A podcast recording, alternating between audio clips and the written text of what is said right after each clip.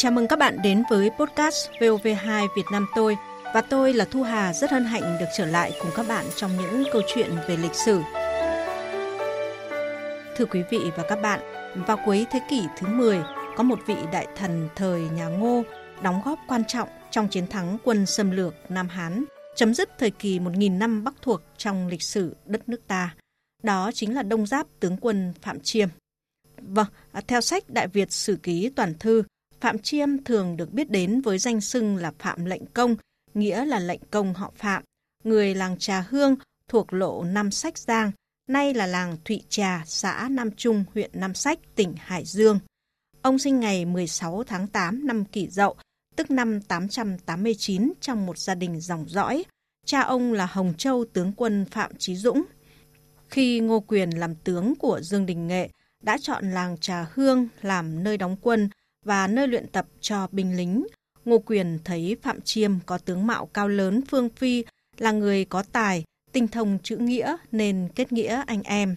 Cũng từ đó trở đi, Phạm Chiêm trở thành người trợ thủ đắc lực cho Ngô Quyền trong việc dẹp bọn phản loạn Kiều Công Tiễn. Ông cũng có công lớn trong việc diệt giặc Nam Hán, chấm dứt thời kỳ một nghìn năm Bắc thuộc trong lịch sử nước ta. Không những thế, sau khi Ngô Quyền Vương mất, Phạm Chiêm còn là người cứu con trai cả của Ngô Quyền là Ngô Sương Ngập tránh khỏi truy sát của cậu ruột là Dương Tam Kha. Ông cũng có công lớn trong việc bảo vệ và xây dựng nhà hậu Ngô Vương giai đoạn năm chín trăm năm mươi mốt đến năm chín trăm sáu mươi lăm. Thưa quý vị và các bạn, cuộc đời và sự nghiệp của Đông Giáp tướng quân Phạm Chiêm không có nhiều ghi chép trong chính sử do điều kiện hoàn cảnh biến động của lịch sử nước nhà. Tuy nhiên, theo sách Đại Việt Sử Ký Toàn Thư còn ghi rõ, Phạm Chiêm là người trung quân nghĩa sự bậc nhất của nước nhà. À, mời quý vị và các bạn cùng theo dõi cuộc trò chuyện sau đây của Thu Hà với nhà nghiên cứu Phạm Thúy Lan, nguyên Phó Chủ tịch Hội đồng Họ Phạm Việt Nam, để hiểu rõ hơn về Phạm Lệnh Công. Thưa bà, Phạm Lệnh Công được Ngô Vương Quyền rất là tin cậy. Với những phân tích của mình thì bà lý giải như thế nào về cái sự tin cậy của Ngô Vương Quyền đối với tướng công Phạm Chiêm ạ? Dường như là Ngô Vương Quyền với lại Phạm Chiêm nó có duyên với nhau.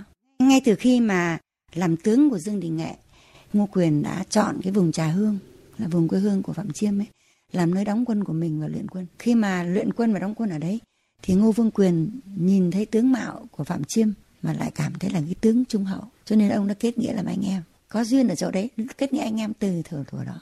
Khi mà Dương Đình Nghệ đang lãnh đạo nhân dân chống quân Nam Hán xâm lược, mà ông Dương Đình Nghệ đồng thời là bố vợ của Ngô Quyền, thì là bị Kiều Công Tiễn là thuộc tướng dưới quyền ám hại. Kiều Công Tiễn sau khi ám hại Dương Đình Nghệ thì nghĩ rằng thế nào người ta cũng trừng trị mình, cho nên là cầu cứu quân Nam Hán, tạo điều kiện cho quân Nam Hán xâm lược nước ta. Vì thế cho nên là Ngô Quyền cùng với là Phạm Chiêm từ châu Ái, tức là Thanh Hóa, ra Đại La để trừ khử Kiều Công Tiễn. Cái việc trừ khử này là rất quan trọng, vừa trừ khử được kẻ phản bội mà đồng thời là cắt được cái chỗ dựa của Nam Hán. Đấy là một cái việc thứ nhất mà Ngô Quyền cùng với lại Phạm Chiêm làm. Sau khi mà giết được Kiều Công Tiễn rồi thì tích cực chuẩn bị cho cái trận đánh Nam Hán, tiêu diệt hầu hết quân Nam Hán và tạo nên cái chiến thắng Bạch Đằng. Trong cái quá trình mà thực hiện những việc lớn như thế thì Ngô Vương Quyền thấy rõ cái tài năng và đức độ của Phạm Chiêm, do đó cho nên cái, có cái sự tin cậy. Như là bà vừa cho biết, tướng công Phạm Chiêm đã có sự gắn bó phụng sự dưới triều đại Ngô Quyền. Trước khi mà trở thành đại quan thì Phạm Chiêm đã trải qua những chức quan cụ thể nào? Trước khi mà đi theo Ngô Quyền ấy, thì Phạm Chiêm là một hào trưởng có thế lực ở vùng Trà Hương, thế và là Đông Giáp tướng quân.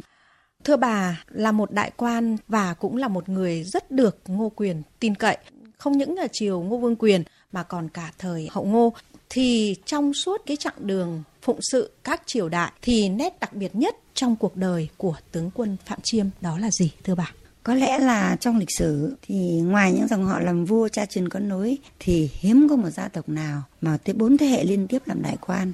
Dòng họ của Phạm Chiêm là một dòng họ đặc biệt, một dòng họ mà có bốn đời làm đại quan trong bốn triều vua liên tiếp. Cha của ông là Hồng Châu tướng quân trong thời mà Dương Đình Nghệ làm tiết độ sứ. Con của ông là Phạm Mạn là tham chính đô đốc thời hậu Ngô Vương. Con trai thứ hai là Phạm Bạch Hổ tướng quân thời tiền Ngô Vương Ngô Quyền. Cháu nội của ông thì nhiều lắm nhưng mà có hai người thành đạt nhất, ông là vệ úy Phạm Hạp thời Đinh và thái úy Phạm Cử Lượng là tâm phúc tướng quân thời Đinh. Một nét đặc biệt nữa là Phạm Chiêm là con nhà võ, tức là sinh trưởng trong một gia đình có truyền thống võ nghệ, là một người có chí phí, có tài, rất là mưu lược và tuyệt đối trung thành, dám xả thân vì nghĩa lớn. Vâng, với những công trạng của mình thì tướng công Phạm Chiêm được triều đình phong tặng những danh hiệu sắc phong như thế nào? Khi mà Ngô Vương Quyền xưng vương ấy, Phạm Lệnh Công được Ngô Quyền trọng dụng và phong cho đến chức Đông Giáp tướng quân, tức là ông tướng cai quản xứ Đông, mà cái vùng rất là rộng lớn. Sau khi mà Lệnh Công qua đời thì để tỏ lòng thành kính thì hậu Ngô Vương lúc bấy giờ là Nam Tấn Vương Ngô Sương Văn đã phong ông làm thành hoàng và cho lập nơi thờ tự tại vùng đất Trà Hương, nay là làng Thụy Trà, xã Nam Trung, huyện Nam Sách, tỉnh Hải Dương. Các đời vua sau đều đã có sắc phong cho ông. Các sắc phong đó thì vẫn được lưu giữ ở đình Thụy Trà. Xin trân trọng cảm ơn bà. Quý vị và các bạn thân mến, sau khi Phạm Lệnh Công qua đời, để tỏ lòng thành kính, nhà hậu Ngô Vương đã cho lập đền thờ ông tại làng Trà Hương, quê hương ông, và các đời sau đều đã phong sắc cho ông. Nhân dân Thụy Trà tôn ông làm thành hoàng làng cùng với tướng quân Phạm Hòa. Đền thờ Phạm Chiêm đã được xếp hạng di tích lịch sử văn hóa tháng ba năm hai nghìn không trăm mười ba. Điều đáng nói là dù đã trải qua hàng nghìn năm lịch sử, nhưng công lao cũng như tinh thần trí nhân trí dũng của Phạm Lệnh Công cùng những câu chuyện giai thoại về ông vẫn còn sống mãi trong lòng hậu thế. Những cảm nhận sau đây của phóng viên vê o vê hai khi được tham dự một buổi lễ dỗ tưởng nhớ Đông Giáp tướng quân Phạm Chiêm tại đình Thụy Trà, phần nào phản ánh sự tôn kính của hậu thế đối với bậc tiền nhân.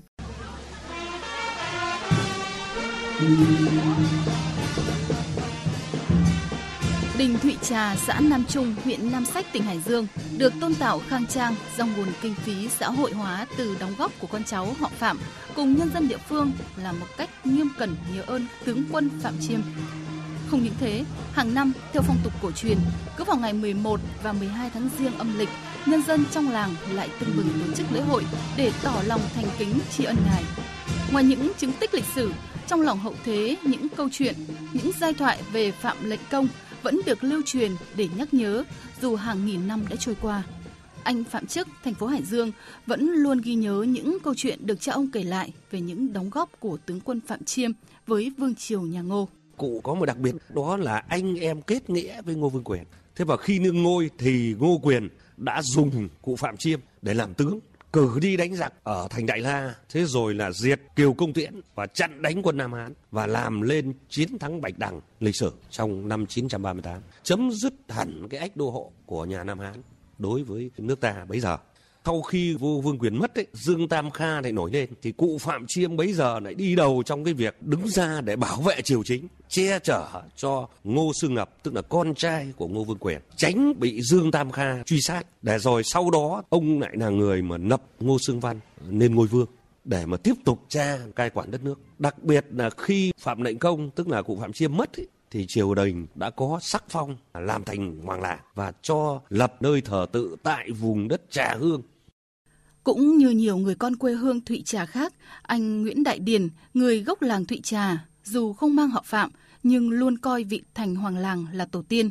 Để rồi sau nhiều năm sinh sống xa quê vẫn luôn hướng về nguồn cội. Với lòng thành kính, dù ở đâu, Nguyễn Đại Điền cũng không bao giờ quên tham dự ngày hội truyền thống của làng. Và những câu chuyện quê hương cũng luôn được kể mãi. Năm chín trăm ba mươi tám thì Ngô Quyền động binh và cụ tham gia. Gần làng đây, làng cổ là một cái sông chạy qua. Tên nôm các cụ trước gọi là đường Hà, nghĩa là đường sông ấy, gọi là sông Thủ Chân. Nghĩa là thời trước ấy thì là chủ yếu là, là đi đường sông thôi chứ không đi đường bộ. Thì nơi đây là cái nơi huấn luyện quân để chống quân Nam Hán và cùng với Ngô Quyền làm nên chiến thắng Bạch Đằng lịch sử.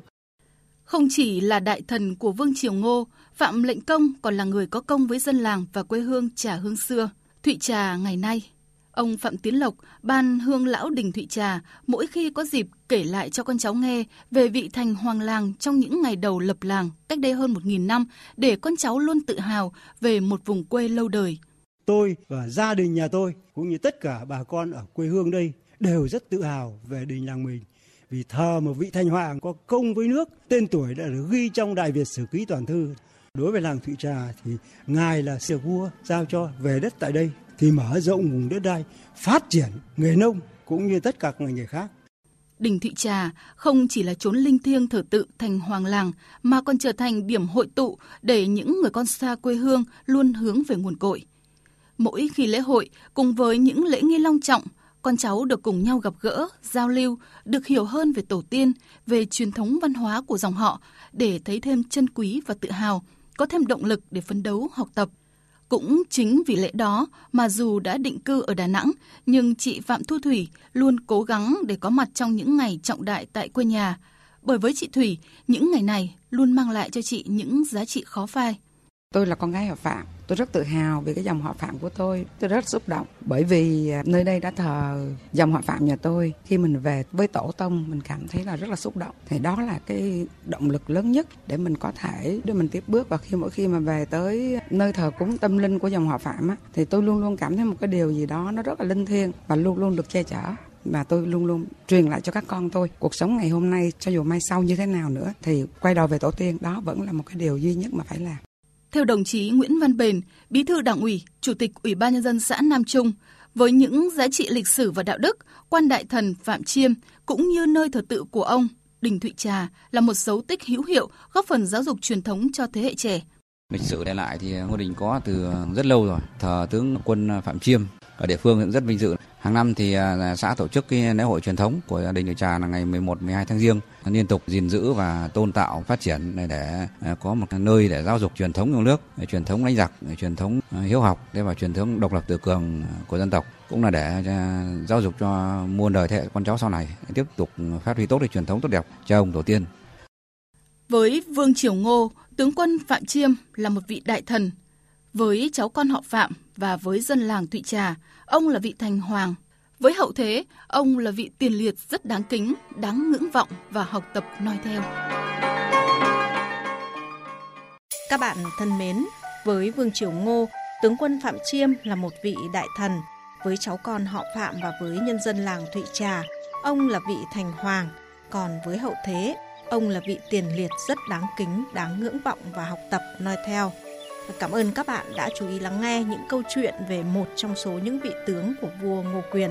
Chắc chắn sẽ còn rất nhiều những câu chuyện lịch sử khác nữa. Vì thế bạn đừng quên theo dõi kênh podcast Việt Nam Tôi của vê o vê hai để nghe những câu chuyện lịch sử thú vị. Thu Hà xin chào và hẹn gặp lại!